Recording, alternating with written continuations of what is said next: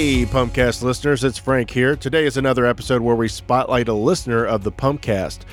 As we said in our last listener spotlight episode, we plan to include our listeners more as the podcast progresses, especially when we get our Patreon up and running. It's going to be a while before we do another one of these spotlights, but you'll have your chance to appear on the cast once we finished our Machina and Machina 2 episodes. Just like we did with Adore, we'll have another listener appreciation episode where you can submit a 3 to 7 minute voice memo telling us why you love Machina and or Machina 2. We'll get more details when that gets closer, but get ready for Machina Summer. That's what we're calling it because all this summer we'll be covering the Machina era and we have multiple episodes planned. So get ready for that. Anyway, just for context, we recorded this interview back in March and we had some tech setbacks which delayed its release. So, you'll be hearing us talk about Huron's upcoming album, Cartoon Therapy, but it's actually out now. It's great, and we highly recommend that you check it out. And he just announced the very cool vinyl release of it, which will be out on June 17th.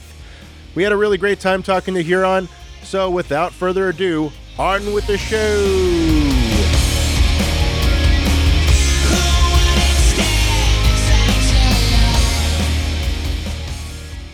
You know, it's like how kids talk about baseball players. That's how we talk about albums.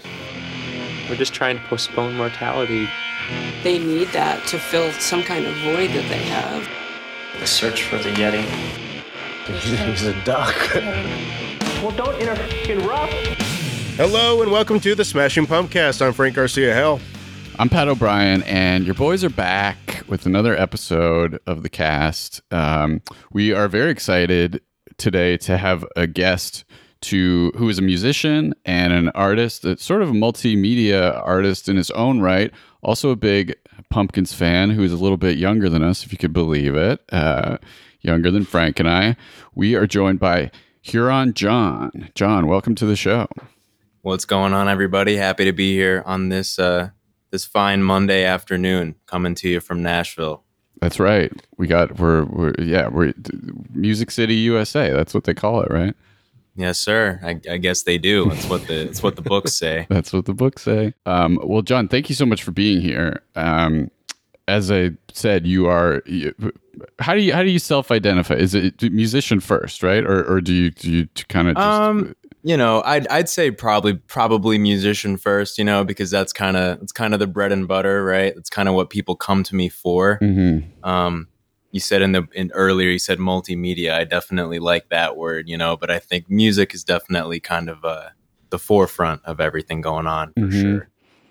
Um, yeah, and you had well, tell us. uh, We want to talk about. You've got some new music out. You've been putting stuff out pretty consistently for a while now. But um, before we get to that, and we also you're a big Pumpkins fan. Um, huge. We could kind of get into my whole little little pumpkins origin story later or whenever, but yeah, definitely the kind of the release that really put me on um, was uh, Mellon Collie when I was like eight. okay. So that's yeah, that's something that we'll talk about too. Is just the because Pat and I are considered uh old millennials. Yeah. Uh, we're on that cusp of you know, millennial and uh, Generation X. Uh, Right, right, But uh, you are kind of considered in that Gen Z area. I guess so, right? I guess. Yeah, I guess so. Gen I- Z.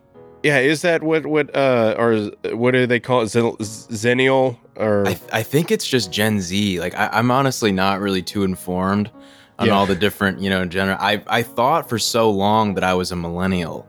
oh But then I was like, no, I'm I'm too I'm definitely too young for that. Just because all of those like just memes of like, oh, fucking millennials, like all Right. you know, just like all like. So I thought that maybe that was me, but I looked it up and 21, I am a Gen Z. There you go. The funny thing is, all these terms like get thrown around, and I feel like no one who is in the age bracket is is like Cares. talking that way or talking about it. It's all kind of Oh um, yeah. baby boomers hearing it on the news or something. Yeah, you it's know? all out, outside parties, kind of. Oh, the Gen Z, the Gen is is there a Gen Y? Is that it? Yep. I think, right? yeah. I thought I was Gen Y. I don't know. I have no idea.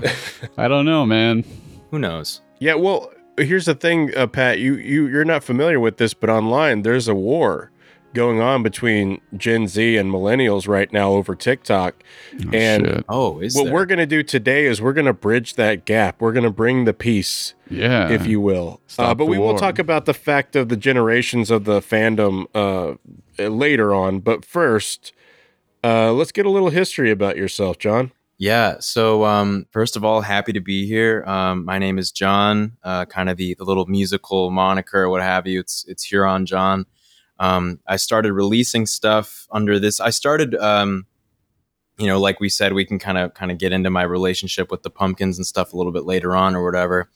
But uh, yeah, you know, I've always been into music my entire life. I feel like that's kind of a kind of a cliche, honestly, when it comes to you know a lot of different musicians and artists, whatever. Oh, music's always been there, but you know, it really has. Um, I think that when a lot of people say that, you know, they they they truly mean it. Um, so kind of what what the deal was, I guess, is you know just sort of going through childhood, kind of uh, you know mid mid two thousands, kind of you know I guess I've told this story probably like a thousand times, and now I'm I'm getting good at like you know kind of condensing it. But pretty much pretty much the whole the whole kind of road was you know hopping from you know sport to sport, the whole little league baseball thing, you know the soccer, the basketball, what have you.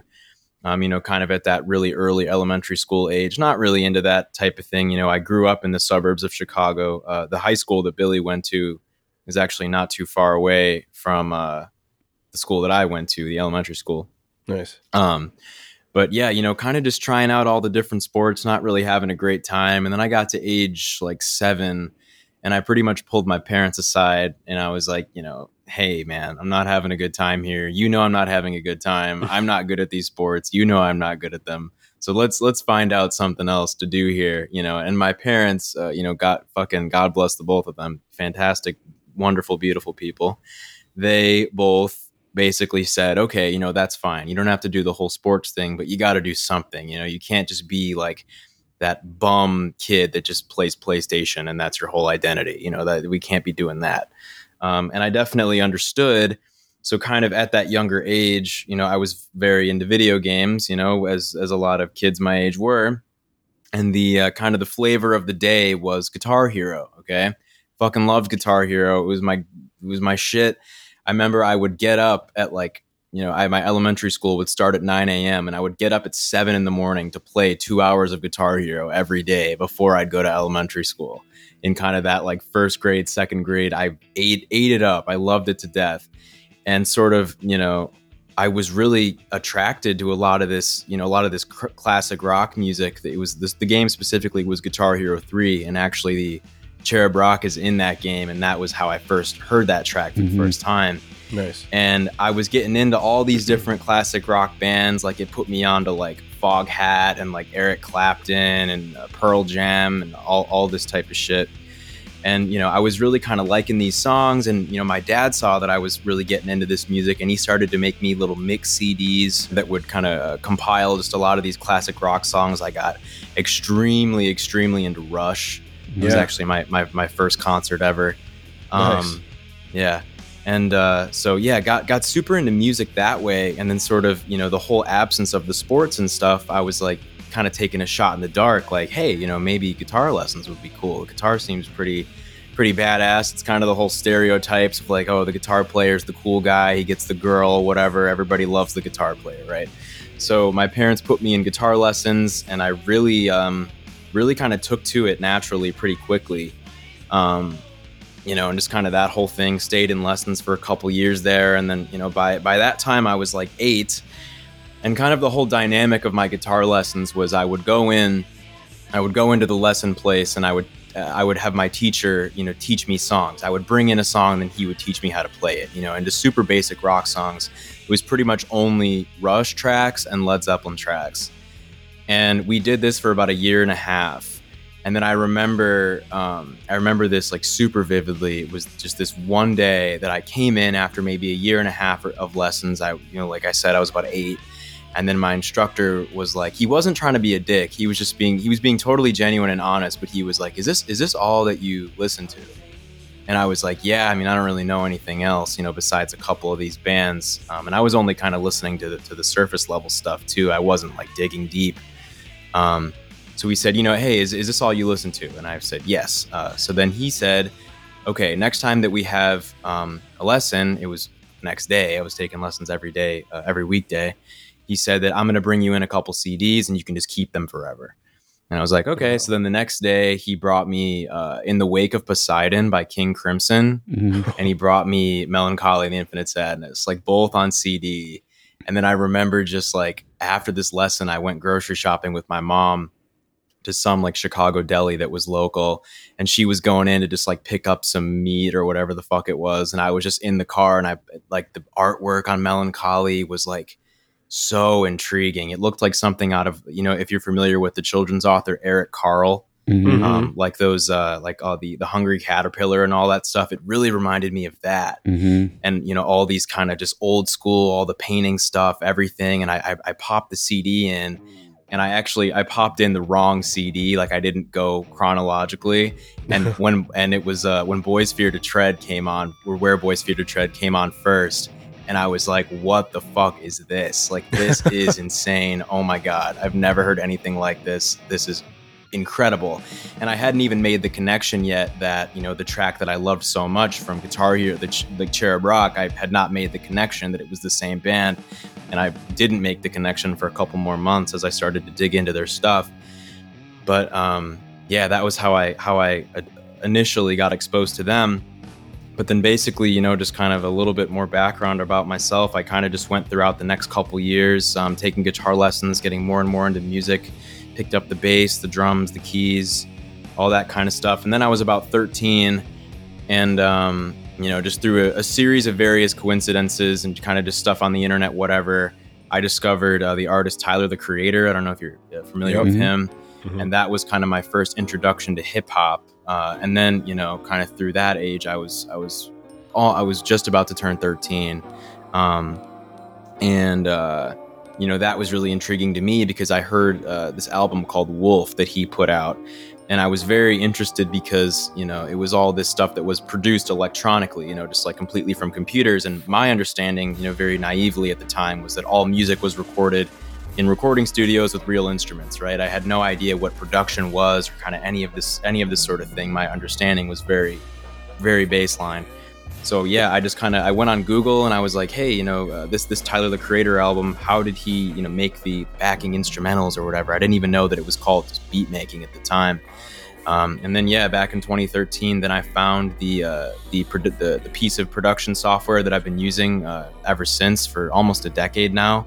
So I've been I've been producing ever since then. Um, you know, just kind of picking up a lot of stuff. I've gotten really into uh, like hardware synthesizers, you know, audio engineering, everything. Um, and I've been making beats since since that age, 13. And then I started putting out my own stuff in uh, 2018, and I've pretty much been been building the uh, the Huron John Artist Project ever since then. So almost almost about th- three years, you know. And now now here we are. Mhm. Nice. Yeah. So you had a lot of initiative uh, musically as a, I mean, even just when you said when you were about seven, you took your parents aside. That's kind of like a, you know, it's like, it's, a like a funny mature, image yeah. to be like, mom, dad, Oh, we got to yeah. talk. Uh, Right. I mean, it's That's like, exactly you what I did, but not as um, mature at that. I was just being like, I suck at this. Let me do something else. Yeah. You're like, it sucks, mom. Come on. right. Um, did you just on the guitar? Cause so Guitar Hero was kind of like your way into initially the Pumpkins, um, your initial way yeah. into the Pumpkins, but also just rock Right. music in general. Did you find? And I've you know I've played it before, uh, I, and it is it's diff. It's not. I was gonna ask like, did it?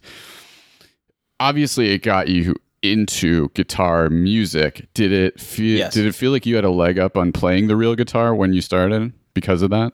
Um, I, I mean, it's honestly very hard to say because you know Yeah. maybe, may I think I think definitely what it did do was it gave me a really because I, I got really fucking good at the game Mhm. because I was just playing it all the time, and I think definitely maybe I don't know if it like you know made me better like when I picked up the actual guitar for the first time, but I think it definitely what it did do was it gave me definitely a very um, a very good sense of rhythm, you know, Mhm. kind of before I even picked up the instrument. So I think that that probably helped a lot, you know, kind of really being able to hit these notes, you know, within like on, on Guitar Hero within like the millisecond, you know, Mhm. I think all of that stuff, I, I think that that really helped because I they also had the um, they made this game called Guitar Hero World Tour where they had like a they had like the drum set and shit and like Mhm. all that stuff. So like I would I would play the little uh the little electronic drum set and whatnot. So I think it probably helped me, you know, get get some uh, get some rhythm right out the gate, which is always a good thing, right? Yeah, absolutely. I like how you said that you took simple stuff into your guitar teacher and you mentioned Rush and Led Zeppelin as Yeah. opposed to like the Ramones or Nirvana, like something Oh, that's yeah. a little bit more. Yeah, no, he, I was a huge. I mean, still am. I, I, I love Rush. I don't really listen to them much, uh, much anymore. But I, I have an immense, huge, huge, huge love for Rush. All their albums. I've seen them, Absolutely. seen them live a couple times. Me and my dad would would uh, bond bond over that a lot. You know, rest rest in peace to the great Neil Peart. Yeah. Mhm. That's uh that's one of my biggest regrets is not seeing them live. I had a couple Oh, of opportunities and I really wanted to see them. That documentary too yeah, on the about lighted Rush stage. is so good.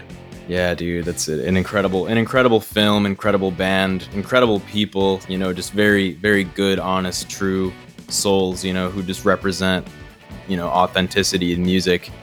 Um, and just kind of a random side note. I all if like you mentioned that the documentary, uh, uh, Beyond the Lighted Stage. Like, are, are you talking about the one where like Billy is in it like a lot? Uh yeah. that one i think i always thought that that was so interesting and like i was thinking about that a little bit recently just how i was like so attracted to rush at a, at a young age and how i've just loved the pumpkins like basically forever.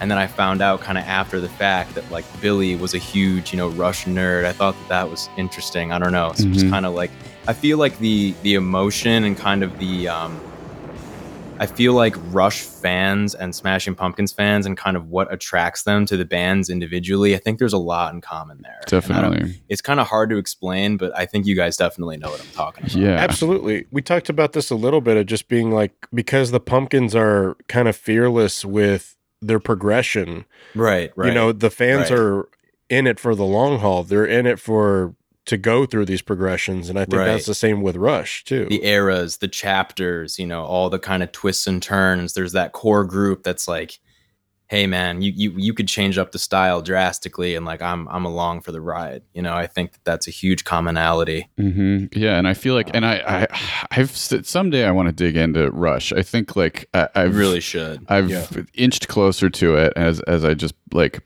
you know get older and branch out my you know just like take it upon myself to learn about stuff that I kind of just was before my time or whatever. But um, it feels like there's a, a common um, like sensibility among the fan bases where you're you're like they're two popular bands who certainly have had their own share of like a lot of mainstream success and awareness. You know, people have awareness of them, but then it also feels a little bit like a secret club or something. Like They're- for those like people both of who, the bands they're they're so respected you know they've achieved so much but they're both still underdogs in a sense. Right. Yeah. Yeah. You know? Yeah. Which is kind of it's Um, interesting. It is interesting how how bands that could be that huge and you know tour arenas and Yeah. stuff like they, they they still have the vibe of an underdog, and I think that that it, Right. people are drawn to that for sure. Yeah it was like the whole thing you know with with rush they weren't inducted into the uh the rock and roll hall of fame until a couple years ago like Mhm. I, I less than five years and of course you know take the fucking rock and roll hall of fame with, with a grain of salt you know, Sure. i don't really think Yeah. many people care about that these days but that just kind of you know that says a lot. You know, it's like Rush was not inducted in there, you Right. know, Yeah. until a couple years ago, and it's like you know the Pumpkins aren't in there. It's it's kind of like it's it it shows a lot a, a lot of commonality, man. You know, just in kind of terms of these these very prolific artists with these dedicated fan bases that are marching to the beat of their own drums. You know, Mhm. but it's like still it, it kind of seems that they're not accepted by like the gatekeepers like still after all these years and they probably never will be but that's kind of what makes them great Yeah. Speaking of gatekeepers, I just because you you are you know. um a D, would you call yourself? I mean, you do you you do um, kind of everything yourself in terms of production, in terms Yeah. of playing, Yeah, in yeah. terms of singing, and and, and Yeah. on the visual side as well. yeah Um, yeah i yeah i kind of uh, all the i make all the cover art Yeah. um you know kind of all all that stuff uh, yeah it's all it's all pretty in-house I, I want to talk about the cover art specifically too, and your your Totally. visual art um, inspiration. But just on the on the issue of gatekeepers, do you feel um, do you feel do you think about like i gatekeepers in the the industry that you're in or do you even think of it as an industry or do you feel sort of like do you feel like you're in a post gatekeeper world right now where you kind of like don't because as opposed to you know we're talking about albums that came Mellon Collie which came out ki- Right. you know kind of at the height of it was a huge album that people had to buy in a store had to be mm. put out by a record company had to you know had a lot to do with mtv and radio play and Right. stuff and that's just none of that is how the world works anymore do you th- uh, do you have gatekeepers on your radar or is that not even something you, you have to worry about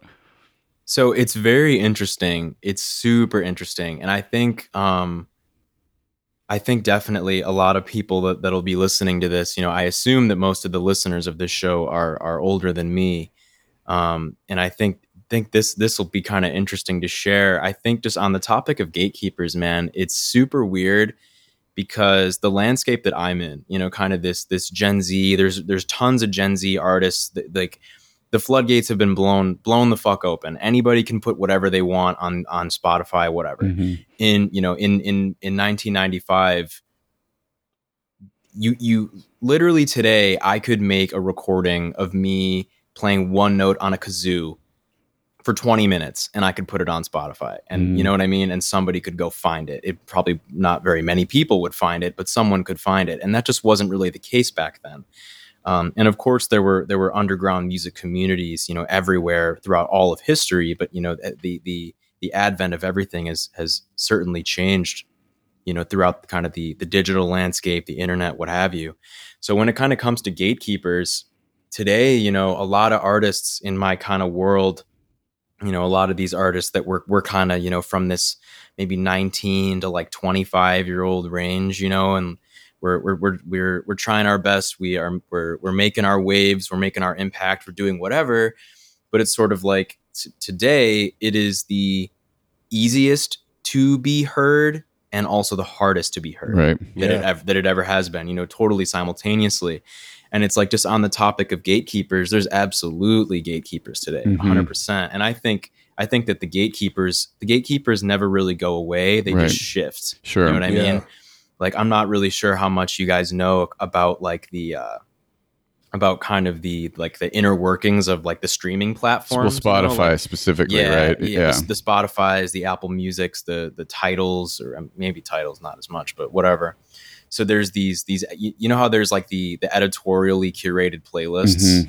Yeah. So that those are the gatekeepers, Right. hundred thousand percent. Because today, all the artists in my world, you know, in, in kind of my whole ecosystem, that that is basically the equivalent of of, of today's radio. You know, like Right. you you need to be put on the playlist. That's how you get out there right it's literally the same exact model just just transformed from you know oh you know people are discovering my track in 1997 through you know turning on the rock station in their car radio versus today oh you know people want to discover you know a, a cool new indie pop song they turn on the indie pop playlist on spotify to find something you know Mhm. it's it's it's the exact same thing but it's just been shifted and you have Um, you are uh, represent i was noticing on spotify you are you have been featured on several of those playlists um, is Yeah. that something that Yeah. just was a nice thing that worked out that way or do you actively kind of um, push for that in some way No, I mean it's it's definitely worked out that way, which has been pretty nice. Um, you know, of of course, I, I think the cool thing about it, it's slightly different today because you're actually given the tools to submit your music to Spotify curators.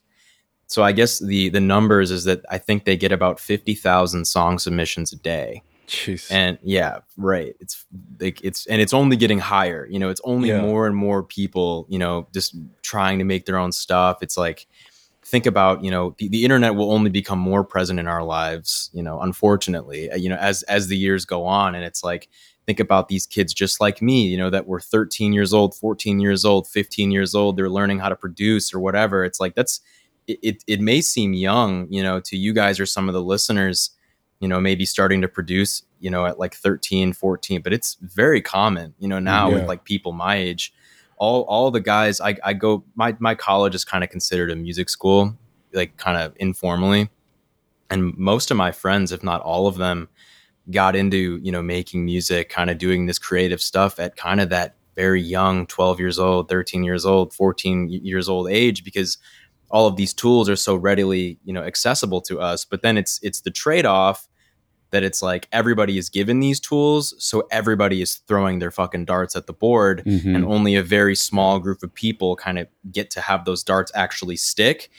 And you know i'd say 90% of those people whose darts do stick they're being funded you know by sources in the background by a record label by a premium distributor and stuff like that. Um, and i've i've got no label. I've got i've got none of that. It's been it's been very i've been very fortunate you know and very blessed just because i i've kind of just you know we've built this whole project off the ground kind of with nothing um, which has been really cool but it's like y- y- there's a lot of these situations where you got to kind of compromise and it's sort of like oh well maybe i do need to sign to a label maybe i do need a premium distributor because it's all these labels that have these very um, these very i don't know what the just just overly friendly relationships with the spotify curators Sure. you know what i mean it's Yeah. like you're if you are a whatever at interscope it's like oh i could just give the i could just give you know the the spotify guy a call you know and get Mhm. this artist on there that and the other um so yeah it's def it's a very interesting landscape yeah, for and it also Yeah, kind but- of serves to benefit the artist, older artists who came up in the old model. Only are Yes, they do fine on. Spotify. You know, they're pushed to the yes. top. They're they have Yep. side deals. They you know like the or, Yeah. or you know special deals.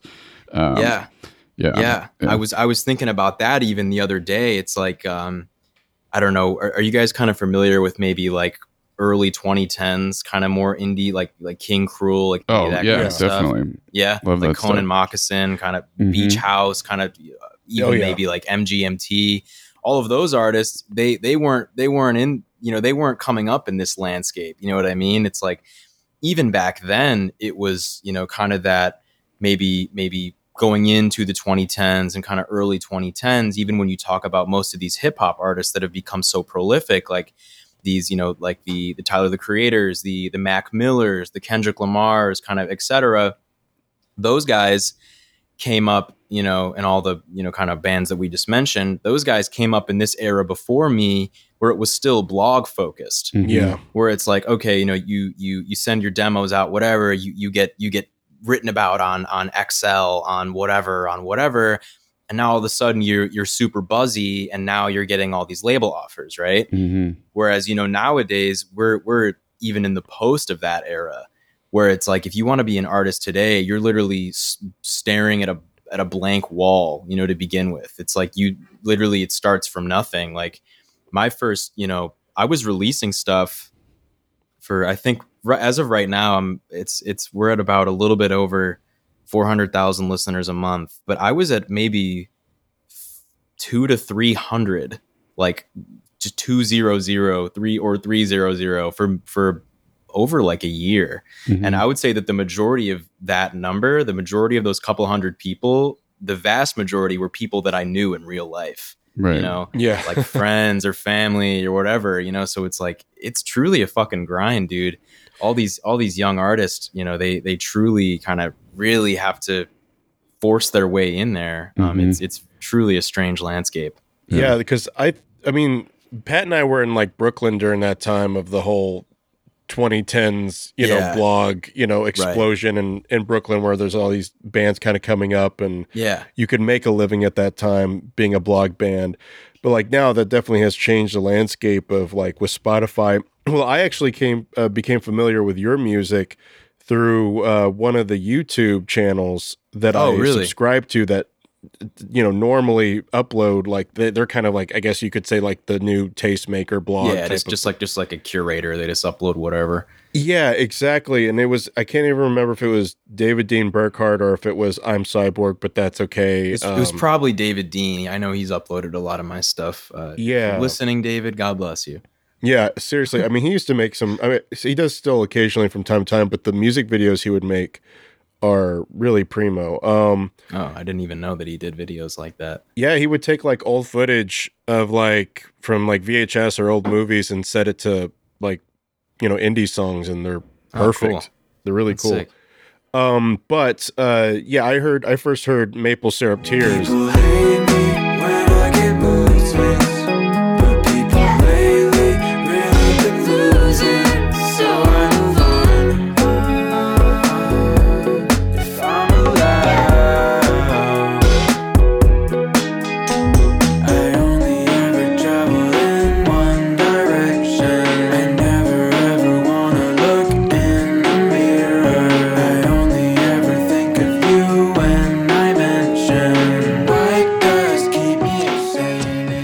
Like, this is so cool. Like, I just love the samples and the backing vocals. Who's that singing with you, or is that all sampled?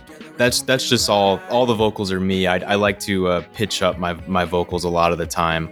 Um, so kind of if you ever hear in, in my songs, that's sort of like sort of higher, like kind of robotic sounding voice. That's still me. There's I, there's just various you know little little programs I like to use to kind of pitch it up like that. Uh-huh.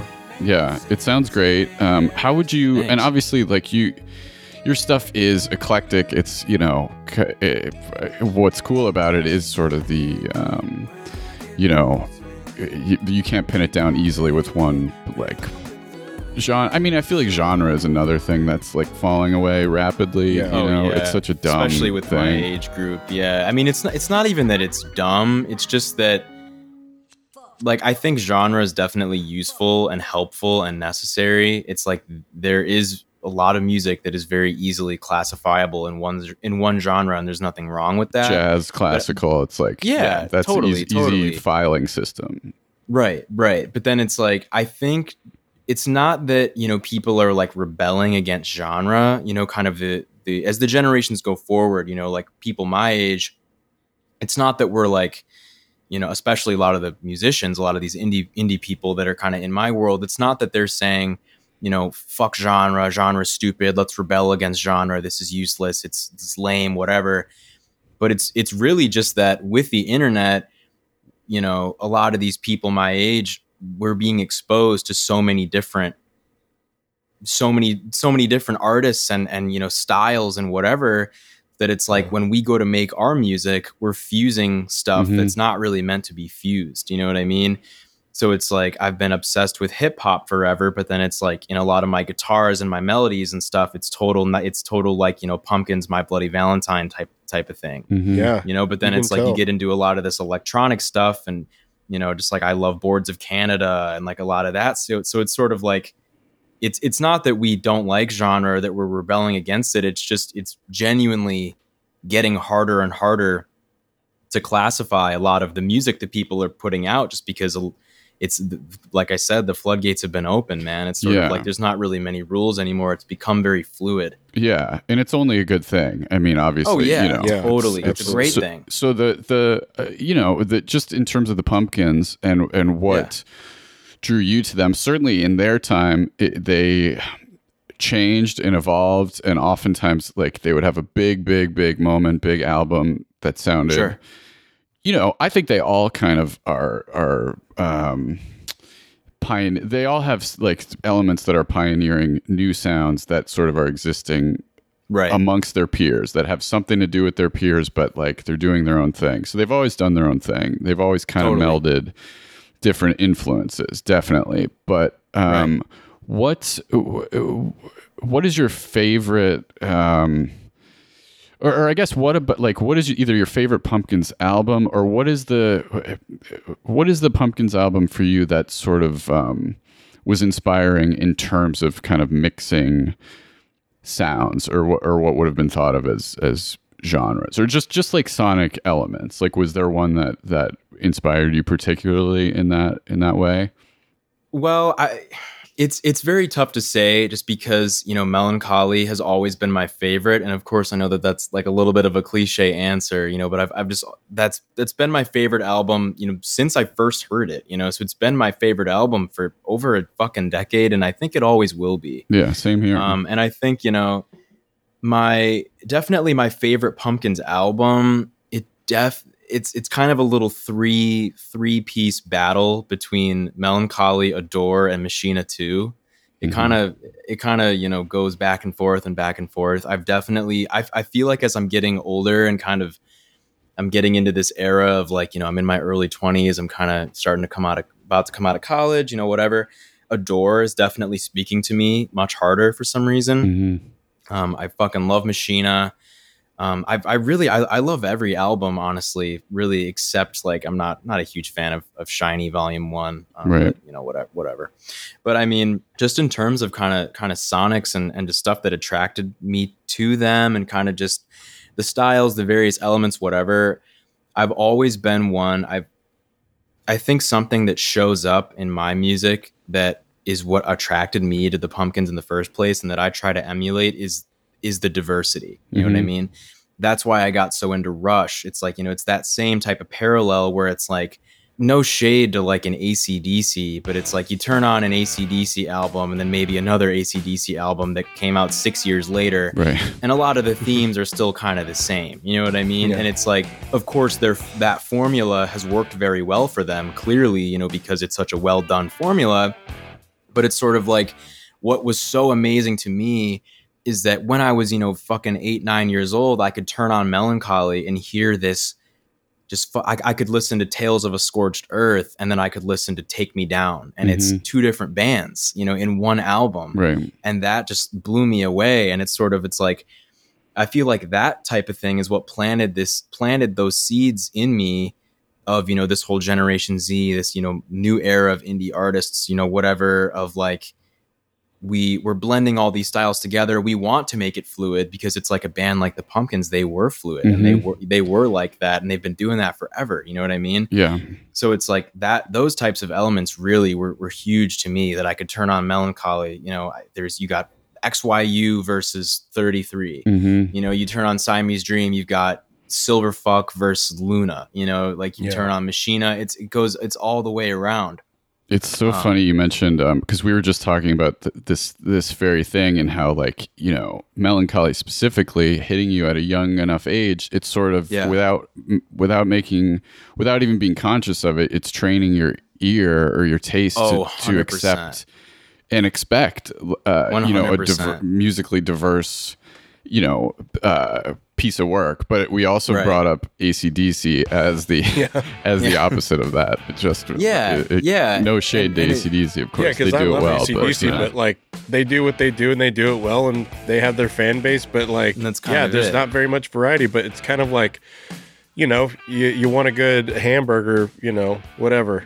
you know. Sure. No, right. But then it- you know, and that's exactly it. Is the whole training your ear thing. It's like it's it's interesting because it's like I I was I've been listening to all of the Pumpkins albums, you know, since I was so young. It's like that's why they're such a special band to me is because they've been there forever. Mhm. You know what I mean? It's like 10 years old like i was bumping you know machina and adore and whatever it's like you know in 20 2010 2011 2012 that you know all of the Teargarden stuff was coming out like i would have my dad take me to this one record store in chicago it was like the only store in the area that carried the, the box set eps Mhm. Oh man, and I remember I, I I got both of those like the day that they came out, like and then Oceania when Oceania came out, that was a huge thing for me.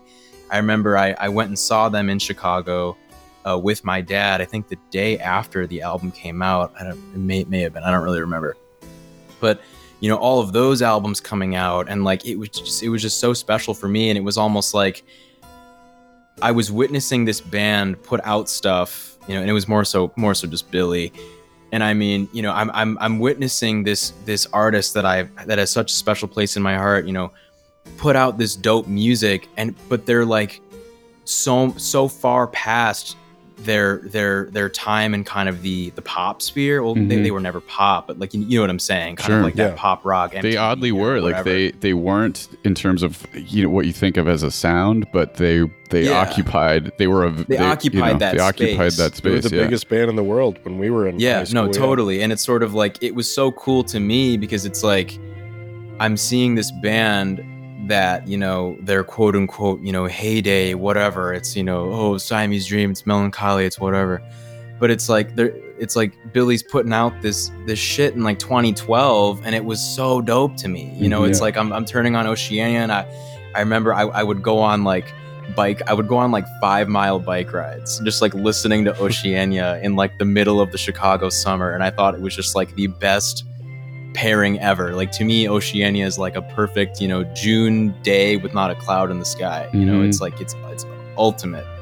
Um but just yeah man they, they've they've always been there. Um it's just it's all it's been that diversity. It's Yeah. it's been everything.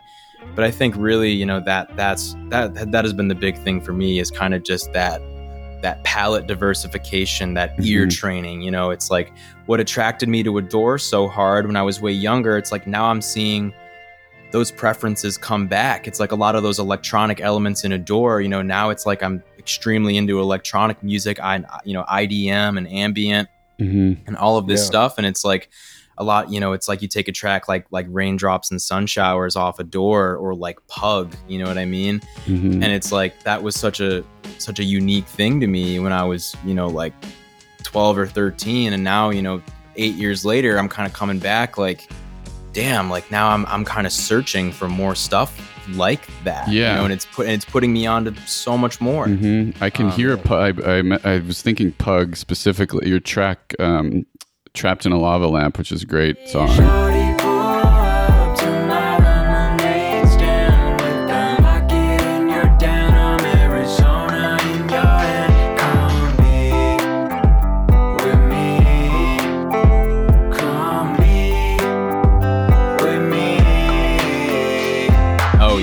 Yeah I like pug elements. I just wanted to touch on something though that's like that's interesting because you you were um, you're 21, right? So you were Correct. born in the year 2000, right? Not 99 99, october okay. ni- yeah october 99 So you were being born right as the sort of um, original run of the Pumpkins was ending, right? They broke up initially Correct, in correct, 2000 yeah. or a year before Right. that. But Yeah. So for a lot of whole last people, metro show and everything yeah, yeah. So like for a lot, the, it, I feel like for and we're not even among the oldest. set. I feel like Frank and I are like you know because you hear a lot from like people older than us, like oh they fell off after Siamese Dream or whatever. yeah whatever But- Gish. Some people even say, Yeah, yeah, Gish, yeah, that's- yeah. right. Like I went backwards towards Gish because I, you know, that I, I wasn't aware of Gish, but like a lot of people, and, and even if people love all their stuff, there is this weird, not dividing line, but just it's it like the initial breakup and then the lineup changes that ensued when they did come back are pretty divisive or or p- like fans of a certain age who who were more experiencing the pumpkins initial 10 years like in real time have very strong feelings about Right. lineup changes and like Billy Sure. coming back with like oh it's not the you know the the Yeah. real lineup but th- it sounds like that that wasn't really was that do, do you have any opinions on or did, like did you did that ever matter to you in any way did you even think about that So here's the thing is I think it, it maybe would have mattered to me. In the short answer, no, it doesn't matter to me one bit. You know, Mhm. I, I could give a fuck. It's like, you know, in terms of musical preference, it's like, you know, Jim, Jimmy's probably my favorite drummer of all time. Mhm. You know, and it's like, of course, I would prefer him, you know, over like, you know, over, you know, when Billy had like Tommy Lee or Mike Byrne or whatever. It's like, of course, I would always take Jimmy. But at the end of the day, you know, this may be kind of a strange take to, you know, maybe some older listeners or, or, or just whatever. This may be a little bit of a strange take, but, you know, it's like if I, I assume you guys are familiar with Tame Impala, Mhm. yeah, how it's how it's just the one guy, yeah. you know, he's a it's just pumpkins it's- fan right Right, oh, huge Pumpkins fan. They did that whole thing in uh, in Billboard where it was Ke- his name's Kevin Parker, and it was him in uh, interviewing Billy, kind of Mhm. talking about all the influence and stuff. And to me, that was a huge, crazy crossover because I'm a, I've I've always really had a, a special place in my heart for, for Tame. But um, you know, yeah, with, with Tame Impala, it's this one guy, and he's basically just made all the albums, you know, by himself, and then the band is basically just uh, the band, quote unquote, is Mhm. basically just the touring band, you know. And of course, I understand that, you know, every member of the original lineup has had, you know, a lot of contributions. You know, it's like some of some of my favorite tracks, you know, throughout the original lineup records are James tracks. Mhm. You know what I mean? It's like I understand and even if you look at like like the bells, you know, when it's it's just James and Darcy and it's amazing. Or like Farewell and Goodnight is one of my favorite tracks off Mellon Collie, Mhm. you know, or Daydream. Daydream is one of my favorite tracks off Gish. It's like I, I understand, you know, that that every member of the original lineup, you know, made a lot of contributions. But to me, I, I've I've always kind of looked at the Pumpkins as sort of a Tame Impala type project Mhm. Where it's kind of you know you look at my bloody valentine and it's like yes it's a band. Yes everybody made their own contributions but it's kind of the baby of kevin shields. Right. Right. you know what i mean? And and that's how i kind of always looked at the pumpkins. So it's like you know of course yeah i'm i don't really i'm not a fan of of monuments or shiny one and i don't i don't really listen to them much but i've always kind of it's never really been a thing for me. I've never rated the quality of the music based off who's in the lineup Right. because i know that it's always kind of it's always kind of been billy at the end of the day and that's kind of what i love about it you know what Yeah. i mean so that's like you know I fucking love CYR. I think CYR is awesome. Agree. I we're love that shit just because I'm I'm a huge you know I love electronic music and I've kind of recently I've found a much more of an appreciation you know for the 80s and for kind of that whole you know that kind of new order kind of Mhm. that whole thing and definitely that the cure and everything and that definitely shows up a ton in CYR Yeah. um but it's sort of like you know even with CYR where it's like yeah the original lineup is kind of reforming whatever is it sort of like to me I, I still kind of just look at it as sort of you know it's it's it's this guy man and it's you know it's kind of been his ideas for the most part you know Mhm. from from kind of the early days and and to me I think I'm much more attached to the ideas of the one person versus the image of like a rock band Sure. you know kind of traveling around um so yeah that's kind of my take on yeah that. i think for me that that the moment i kind of um it- it- I, I never got to see the pumpkins uh, in their original run. I just was like, you know, Yeah. whatever. It could, didn't happen. Saw Zwan when Zwan was around briefly, but Oh, then cool. first saw, and we've talked about this. We t- we talked about it with um, Sierra Swan because she was performing in this show. But the sure. the In Plainsong tour was the first time I actually properly saw the pumpkins and I had this mo- and it happened I didn't even know that Jimmy was back in the band at that point. It was like he hadn't been I, I wasn't it wasn't even on my radar and it happened to be the night that James reunited with them for part of the show. Yeah. Happen that was a nice bonus but i had this kind of epiphany i had the the same epiphany of of like because he also played Zwan music he played um the whole song Malibu which he wrote with Courtney Love and it was Yeah. it was a moment of like this is great because it, it had also been like a lot of um I feel like the lineup stuff you know and it was all there was so much fighting and like you know Yeah. we've talked about before how like you know, g- growing up with this band, and because they were sort of a diverse band, and they didn't look exactly like the other bands, and there was, you know, people. It wasn't just all white guys. It, it was, mi- you know, there was a mix of people. The people, the characters meant a lot. But at this show, I was like, oh, this is great. Like this, Billy. It, this, if you accept the fact that Billy, this is his thing. This is, you know, the, he is the the the driving force. Like it's all good, and it all can be. You don't have to draw lines between like original pumpkins and like rebooted pumpkins. Like you can look at it as the sort of bigger tapestry of body of you know body of work that it is and you can have your favorites and you can have stuff you don't like as much but that i feel like your experience your initial experience is kind of similar to where a lot of people like us who are a little older but who are who are still in it for the long haul we've Yeah. like arrived at that place kind of but it took it took a minute you know Totally. Yeah, you know, and that's and that's exactly what it is because it's like I'm I'm never one to want to like rank, you know, oh, this like like object like of course everybody has their own favorite ranking of, you know, the albums of an artist or what have you. But I'm I'm never really one to want to be like, oh, objectively, you know, this is the best album. This is the second best album. This is whatever.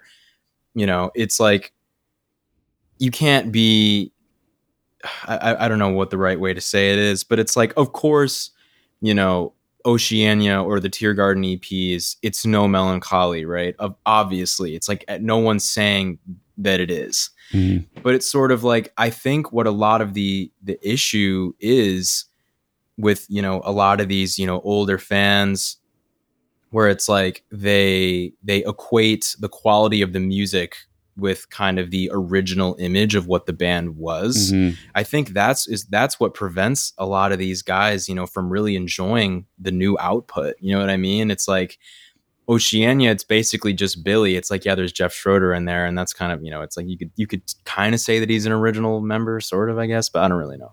But you know, it's like there's tracks on Oceania that I enjoy just as much as tracks on Mellon Collie, Mhm. Siamese Dream, and Adore, Yeah. and, and what have you. And it's sort of like I, you know, sometimes when I when I if I'm, at, you know, I've once in a blue moon I'll browse like the like the subreddit or whatever, and I'll just see people just bitching about oh you know where's where's Darcy where's whatever. It's like dude, it, like you're you're you're letting like a like an image on a magazine cover prevent you from actually hearing you know some cool songs Yeah. you know and i think that that's a problem Mhm. not only with you know some pumpkins fans but with fans of a lot of artists you know around around the whole musical landscape you know Mhm. Absolutely. I think yeah. also some of it has to do with um, nostalgia. I think Oh, a lot of it has to do with when you came to the band and how you came to the band. I think like when you come to the band in your youth, like we have similar experiences, even though you came in later. Pat and I came to the band when we were like eight or 10 Uh, years old. yeah, I think I was nine years old when I Pumpkins. started when I got into it. So it's like Yeah. it was a different moment in time, but the exact same story. Yeah. Yeah. So, and so many people, even like from that, the years of like preteen to college years are your most kind of like formative when it comes to like Right. music and TV and film. And I think that there is a ownership for better or for worse that happens with, with nostalgia that that they get concrete. Some people are just concrete in there while Yeah. other people can kind of take their feet out and explore around and they grow with it they they learn they grow yeah while other people just like to be cemented there because that's the best time of their life or they have certain associations so when it's not exactly the thing that they want they dig their heels in deeper and they just keep going down and down and i think that's where a lot of that i think for pumpkins too sometimes i think that's where that comes from Yeah, totally. And and I think just kind of that that whole thing that you're mentioning, sort of like the kind of growing with it type of appeal, that's something that, you know, I've always loved forever. You know, it's just like when I'm listening to Mellon Collie, you know, for the first times, whatever, kind of discovering that album when I'm eight or nine, it's like it's got this almost fairy fairy tale like Mm-hmm. you know sort of feel to it all all the art you know all the all the art by john craig and everything you know it's all like it's got this very childlike kind of image to it you know and then it's sort of just like when i was in late high school you know i experienced uh, a decent amount of uh, de- family deaths for the first time ever in my life. You know when i was like 17 that was the first time that i'd ever experienced a, a loss kind of at that very heavy level. And it's like uh, for the first time ever like Adore was really speaking to me you know and if, whereas i wasn't into it at all when i was you know 13 14 15 because i was getting really into hip hop. Right. you know and then it's just sort of like 2012 it's like you know i'm i'm entering into my early teenage years. I was i got really into bmx biking you know and i was kind of always around at the skate park and it was sort of that that very like wonder filled era of like oh i'm just kind of starting to get some freedom. You know it's like i can i can be out you know not with my parents and i can come home at 10 p.m now you know and kind of go do whatever the fuck i want. Mm-hmm. you know it's kind of like oceania was this soundtrack of like kind of summertime like oh you know we're just kind of starting to find our own here you know whatever and it's like that's a lot of that is what i love about CYR you know because it's sort of like CYR to me i i don't think i would have liked CYR at all you know f- maybe four or five years ago but it's like at this age at this time in my life i feel like it came at such an interesting time and it really hit hard you know Mhm. when Yeah. it came you know and that's what was so in, interesting it's just sort of like it's you know it it and that's what i love and respect about you know billy and just the band the whole project in general so much is that it's just like i don't know you know it's like i've i've i've i've definitely put a lot of my friends onto the pumpkins a lot of the people that i've met in college um, and i've definitely created some pretty big pumpkins fans here which i'm which i'm proud of Mm-hmm. but you know i've i've played i've played CYR some stuff off CYR for a couple of them you know because we're all we're all very very heavy music fans um, just in general and uh you know not not all of them love CYR um you know but what they all agree on is like hey you've got this guy billy corgan he's he's he's an alt rock guy from the 90s he's in his you know what he's in his early 50s right now and he's Yeah. choosing to make a synth pop album in 2020 it's like Mhm. you could take any you know kind of it's like you could take any you know kind of major figure back from that heyday. And of course it's no disrespect to any of those major kind of heads of those other acts that were kind of in that whole ecosystem. But i don't think any of them would, would have the courage to kind of take that left turn you know Mhm. today. And it just it speaks to this insane diversity and this total just like just kind of throwing just just just just yeah, you know, opening the floodgates and just kind of being like, hey, you know, I'm I'm gonna do this, and you can kind of take it or leave it, and that's what makes the music so special and so interesting to me. You know? Yeah, absolutely. It was yeah, and having CYR, you know, the the rollout of CYR was kind of prolonged. They were dropping these double, these Yeah. two singles at a time, and it, it the the rollout of CYR also coincided with. Um, we've been doing it for a little while, but the year basically when Frank and I were doing this podcast and we were sort of looking back, you know, um, and the whole point of, of doing the podcast was we were sort of like we both knew each other were big fans, but we didn't really like talk about it much, or and we had kind of maybe like Right. lost touch with the band a little bit, and it was sort of like celebrating, feeling kind of reinvigorated with the band. But then meanwhile, when we're looking Yeah. back at like when we first got into them and what talking about these very things, like what we love about them, it was so awesome to have this album and these songs roll out that were so I can't, I hadn't been this sort of like psyched up about New Pumpkins music in a long, long time just because of what you just described. Like it, Right. It's it was so, so, fresh. Yeah, you know? Was so totally. new. You know, it was this new feeling.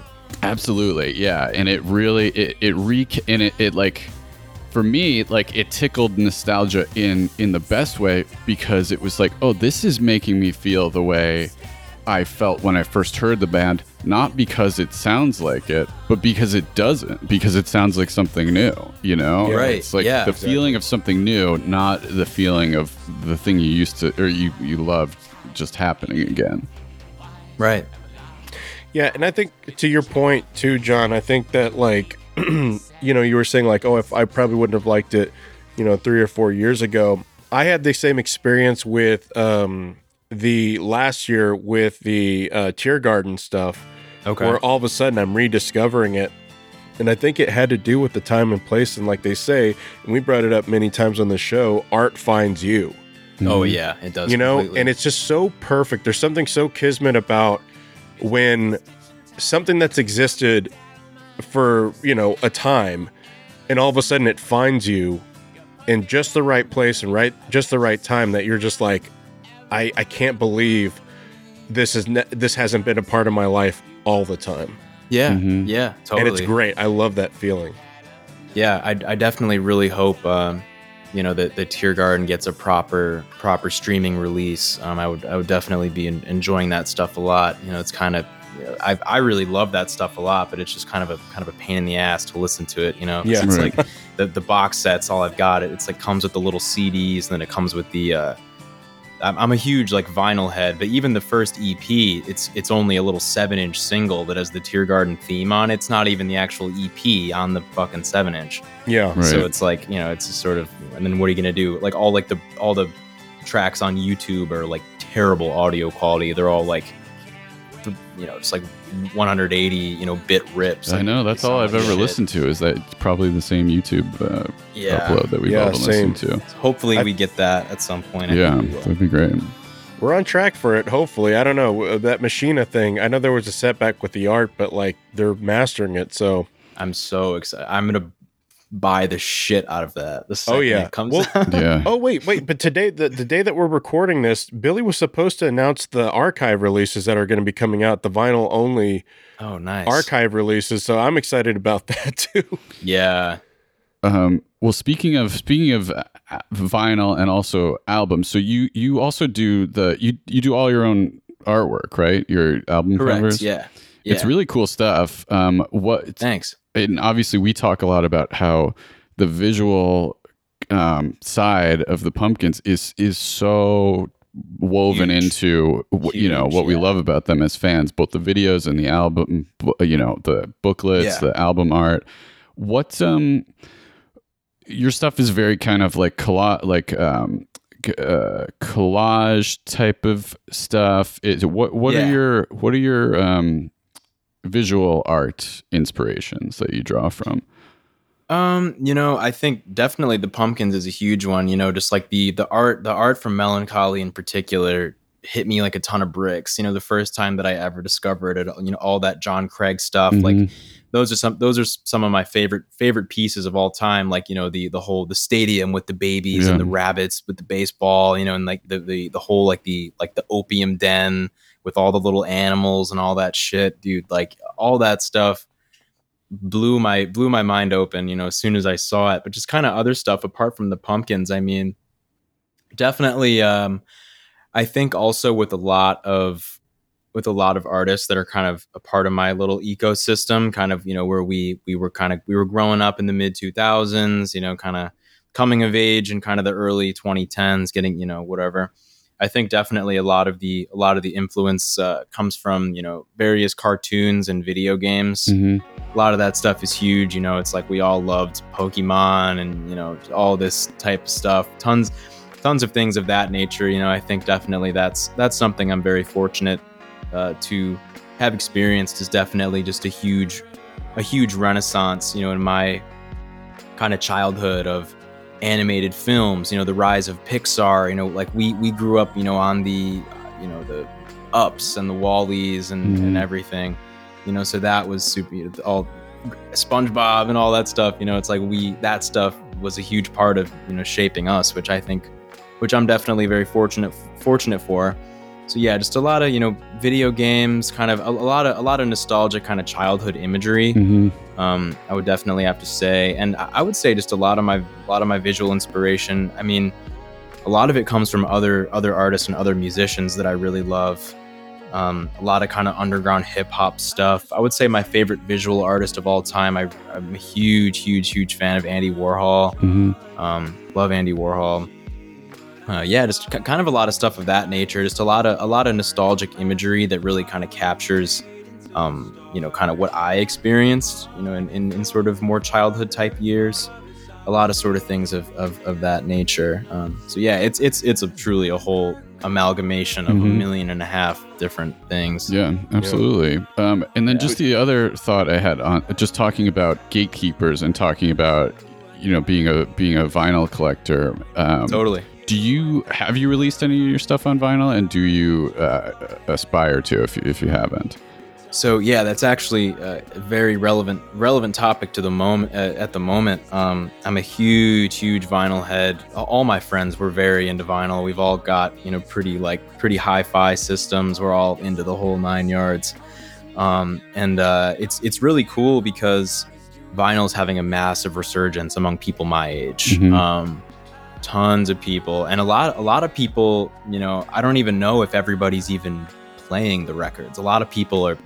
Some people may think of it as like musical baseball cards. Sure, You know, it's like it is. that, like that, that kind of thing. Yeah. Um, you know, me personally, I would say that the majority of music that I listen to, I listen to it on on wax. Mhm. But um, yeah, with with vinyl, actually, yeah. So I have one album out that I put out last year, and it's called Apocalypse Wow. And then I, the album that I have coming out, um, you know, a little bit later this year, is called Cartoon Therapy. So it's it's two albums. The first one being nine songs, then this one is ten songs. Um, so I've never released anything on vinyl, but for these two albums, I kind of cons- consider them sort of brother and sister albums, kind of like a sun and moon type deal Mhm. Mm-hmm. because there's a little like concept story and it kind of weaves through the two albums and, and whatever. It's a whole kind of so it's a whole kind of thing for my more like hardcore listeners. There's another Pumpkins influence, just kind of the whole the whole Mellon Collie concept, the whole Machina concept, kind of everything. That stuff's all very influential. But I've, I've always loved concept albums. Mhm. Um, but yeah, with with the vinyl thing, so I'm taking uh, I'm taking these two albums, and I uh, I actually approved the the test pressings pretty recently. I'm pressing them on a. It's going to be like a double LP, so like the two both albums in one kind of gatefold package. Mhm. Oh wow. Um, yeah, so I've got that. Uh, I've got that coming. That that'll be coming out. Uh, you know, I think in like the summertime of this year. I'm thinking maybe June or July. I'll be putting that out. So that'll be that'll be the double LP.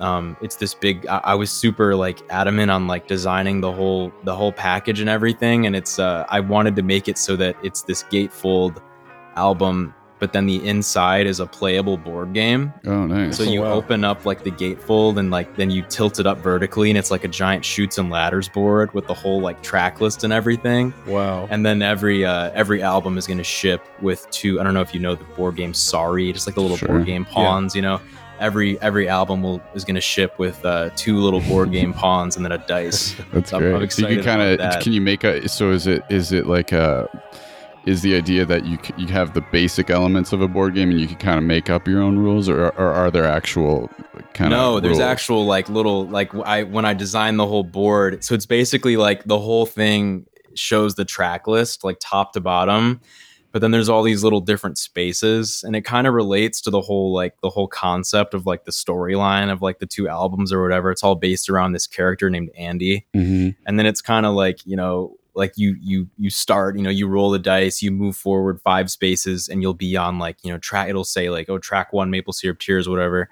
And then it's like maybe you'll roll the dice again and you'll land on a space that'll say like you've entered entered the the the, the dark forest you know back six spaces or you know time time travel machine malfunction you know move forward seven spaces or Mhm. go back to track three or you know roll again or whatever. So there's like it's not the most sophisticated game in the world. I don't think many people are going to be purchasing this to to play a board game um to play a, a little kind of half-assed board game but i don't know it, it was just kind of a, a fun little thing Well, that's awesome. I mean, this is this sounds like a uh, uh, you know this sounds like the work of somebody who was raised on Mellon Collie. You know, it's Dude, like yeah man yeah it's yeah that's that's what happens dude when you're uh, truly like i yeah totally you want to give that extra extra dimension you know yeah, absolutely. Um, but Uh, yeah, the vinyl thing is definitely huge. Um, I'm super, super stoked to get that going. Um, and then I have a bunch of music out that came out before this first album, Apocalypse Wow, with but they're all kind of little. It's two tiny little four song EPs, and then a couple standalone singles. So I'm thinking that I'm also going to put out another album, another record, like another another vinyl. Mhm. I'm saying Yeah. before the end of uh, the end of the calendar year. That'll just be like a compilation, just kind of everything everything you know everything standalone is kind of on one disc so it's then you know so then i can just move forward kind of feeling relieved like okay you know all my music is on physicals now we can just go forward and press everything as it gets made you know Mhm. Yeah. Well, that's great, man. Yeah. Congrats. Your stuff is is really cool. I'm excited for the um, for the vinyls to come out. I love the Yeah. um, visual baseball card uh, uh, reference. That's totally that's that's totally accurate. I love that's part Yeah. of the reason I love having vinyl around. Like just, just you get to look at it. It's a big, beautiful picture that you know. It's like it's it's like artwork. It's like paintings. You you know you have Yeah. just sitting around. It's great. Yeah, I just bought the um, from one of our listeners the Siamese singles box set. Oh, And you did? Probably won't play it that often, but it's nice to have. yeah no and then it's I just awesome. bought a Caroline pressing of Gish, so I'm excited to get that. Oh, that's sweet. Yeah, no, it's like to me, it's really cool because no one will ever take that away from you. Mhm. You know what I mean? Is it's like you know, what if for some, of course, this would never happen, but you know, what if tomorrow, you know, the internet just went away? Yeah. What if Spotify disappeared? What if YouTube disappeared? It's like I don't want, you know, it's of course like a band like the Pumpkins.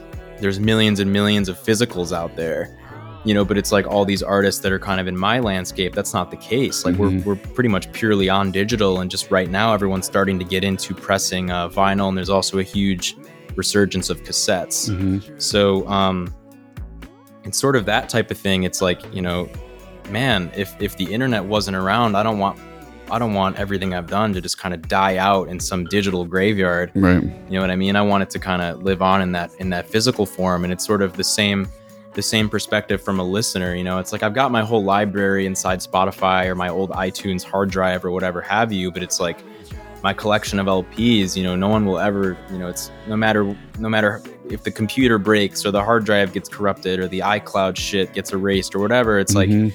this will always be my collection of music and you know i will own this forever you know and, and that to me is a really cool thing Yeah, absolutely. Um, well, John, thank you so much, man. It's been a pleasure talking to you. Um, we talked about your Yeah, your um, your vinyl that's going to be coming out. Do you have anything? Do you have anything you want to plug? Anything else that's that's on the horizon? Um, yeah, so the uh, the vinyl will be out. Um, I'm thinking like late June, possibly even early July. Um, so I, I kind of got to get an update on the manufacturing here. But yeah, I, I, I just dropped a single a couple days ago. Um, I've got one or two more singles coming, and then the uh, the full album will be will be here in the next couple months. Um, I do like a I make my own like print magazine. It's like almost like a little book type of thing that comes out with every album. So then, like with the uh, with the album dropping, it'll be like an it's I think it's going to be around seventy or eighty pages, kind of like a sort of like a graphic design book, Mhm. kind of.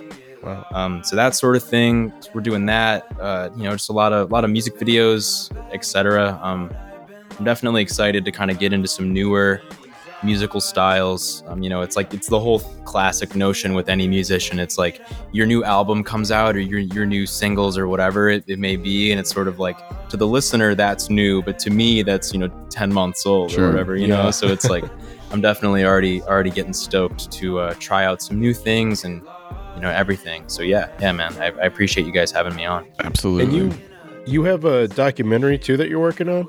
Yeah, yeah, I'm, I'm working on a little kind of like a little movie type thing. The whole, I I don't really know when it'll be finished, but the whole idea behind it is like, I kind of really, it's, I got directly inspired by the whole Machina 2 bootlegging thing.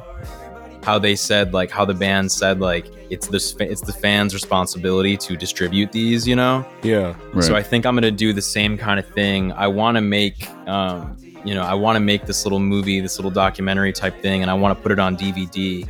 I want to make maybe a hundred of them or so, um, and then I want to give them away. Probably just give them away for free on my website or something, and then just have the. Uh, of course, not many people my age have a fucking DVD player, so I mean, like, it'll probably have a little private YouTube link, and then just the um, the people who got the DVD, it's like they'll get the link to the you know the private YouTube video, and then it's kind of their their responsibility to you know circulate the link amongst others. I guess that's kind of the idea behind it. But you know who who knows about that whole thing?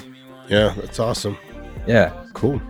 Well, thank you for joining us. Uh, we really appreciate you taking the time. And uh, where can people find you online? yeah, yeah, totally. So um, on uh, pretty much the only social media that I use is Instagram. That's kind of my main. It's kind of my main little place there.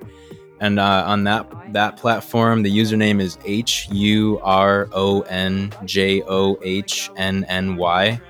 Um, that's kind of my kind of my main social media hub right there. And then on YouTube, if you just search up Huron John, it comes up right at the top. Um, and then yeah, man, Spotify, it's it's just Huron John, Apple Music, it's all that good stuff. Uh, yeah, and then my website, it's H U R O N J O H N dot C O. Um, yeah, and that's that's kind of it. It's kind of where I reside on the internet. Cool. I even noticed the Siamese Dream font for your name on the website. Yeah, yeah, totally. I, I was I was kind of like I, I I put together uh, all these different fonts from like all these classic uh, like I put it was like the Siamese Dream font, the font from Loveless, the font from a Stereolab record, and just kind of all these all these different like classic alt fonts. And I was just sort of like, dude, let's kind of let's let's reappropriate these a little bit and have some fun. Hell yeah. That's awesome. Lansbury is that one called Lansbury? Siamese Dream. it's either that or Mellon Collie or or no, I think Is it called Lansbury just because it was the Murder She Wrote. Yeah, I think so. Yeah. yes, and and I discovered that like a like a week ago. Like Wow. like why it was called that. I think that that definitely shows my age a little bit. But yeah, I I saw some sort of video on YouTube that had that clip with the font in it, and I was like, holy fuck, that's the Siamese Dream font. yeah, there you go. All right. Well, we just want to promote Murder She Wrote. Check it out. That's Uh, right. Uh, We'll- probably on Peacock, maybe. I don't know. One of on those streaming Peacock. services. Yeah. You could probably find it on eBay on DVD. Check it out. Angela Lansbury, really great. Um, Classic. And uh, yeah, well, that's going to do it for another episode of The Cast. Thank you for joining us. We got a lot more stuff coming up, a lot more um, cool episodes as we go into uh, 2021. Mm-hmm. We're already in We're it. What am I talking about? tackling about? Machina era soon. Yeah, that's right. I know. Get ready for that. Yeah, baby. All right. Well, and you could check us out on the socials, um, on Instagram at Smashing Pumpkast, and uh, you can email us at the Smashing Pumpkast at gmail.com. Cast is spelled K A S T, and on Twitter at Pumpkins Podcast. And uh, until next time, we wish you all farewell and, and good, good night.